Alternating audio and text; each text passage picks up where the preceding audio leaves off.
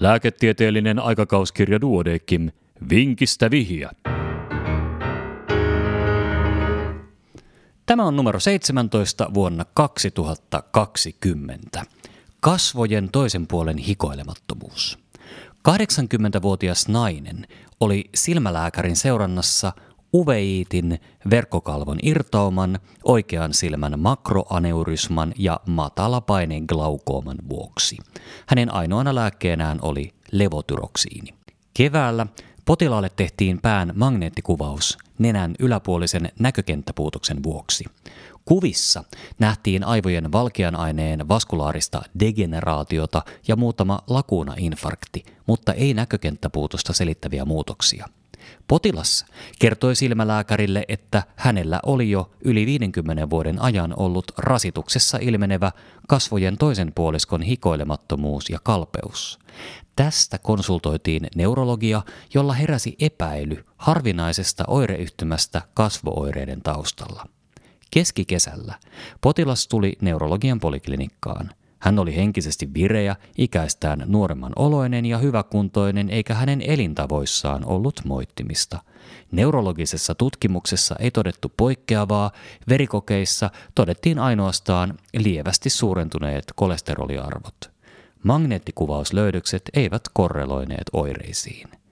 Potilas kertoi oireiden alkaneen 51 vuotta aiemmin, kun hänelle oli tehty keisarileikkaus yleisanestesiassa. Sairaalasta kotiuduttuaan hän oli huomannut, että kasvojen vasen puoli pysyi rasituksesta huolimatta kalpeana ja täysin kuivana, vaikka oikealla puolella poskia otsa punoittivat ja kaula kostui hiestä. Ilmiö toistui aina rasituksen ja saunomisen yhteydessä sekä lämpimällä säällä. Lääkäreillä ei tuolloin ollut selitystä oireistolle eikä nainen ollut itsekään ollut asiasta huolissaan. Vuosikymmenten saatossa kasvojen puoliero ei enää tullut rasituksessa yhtä selvästi näkyviin. Vastaanoton jälkeen kokeiltiin kuntopyörän polkemista. Potilaan kasvojen oikea puoli alkoi hikoilla ja punoittaa kasvojen keskiviivaan saakka. Vasen puoli pysyi kalpeana. Mistä oli kyse? Ja vastaus seuraa hetken kuluttua.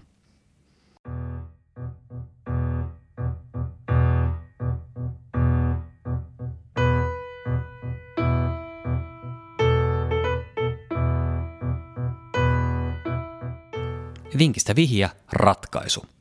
Potilaalla diagnosoitiin harlekiini-oireyhtymä, joka on erittäin harvinainen autonomisen hermoston toimintahäiriö. Sairaus voi olla idiopaattinen tai aiheutua sympaattisten hermosäikeiden vauriosta, esimerkiksi puristuksesta. Myös rintarangan kiertymisen aiheuttamaa etummaisen hermojuurivaltimon eli arteria radicularis anteriorin tukosta pidetään mahdollisena etiologiana. Harlekiinioireyhtymässä iho on vaurion puolella kalpea eikä hikoille. Joskus samalla puolella voi olla myös Hornerin oireyhtymä, eli ptoosi ja mioosi. Tuolloin on syytä etsiä elimellistä syytä oireiden taustalta, esimerkiksi kaulavaltimon dissekoitumista. Diagnoosi perustuu havaittuihin löydöksiin, kuvantamistutkimuksilla selvitellään oireyhtymän etiologiaa. Potilaamme tapauksessa Pysyvä vaurio vasemmalle servikaalisiin sympaattisiin hermosäikeisiin syntyi todennäköisesti yleisanestesian aikana pään pakkoasennon vuoksi. Oireyhtymä on yleensä hyvänlaatuinen, mutta voi aiheuttaa potilaalle sosiaalista haittaa. Vaikeissa tilanteissa on harkittu kirjallisuuden mukaan sympatektomiaa terveelle puolelle uutena vaihtoehtoisena hoitomuotona botuliinihoitoakin. Usein potilaalle riittää se, että oireen luonne selviää. Potilas oli vastaanoton päätteeksi helpottunut ja huvittunut saadessaan nimen oireilleen.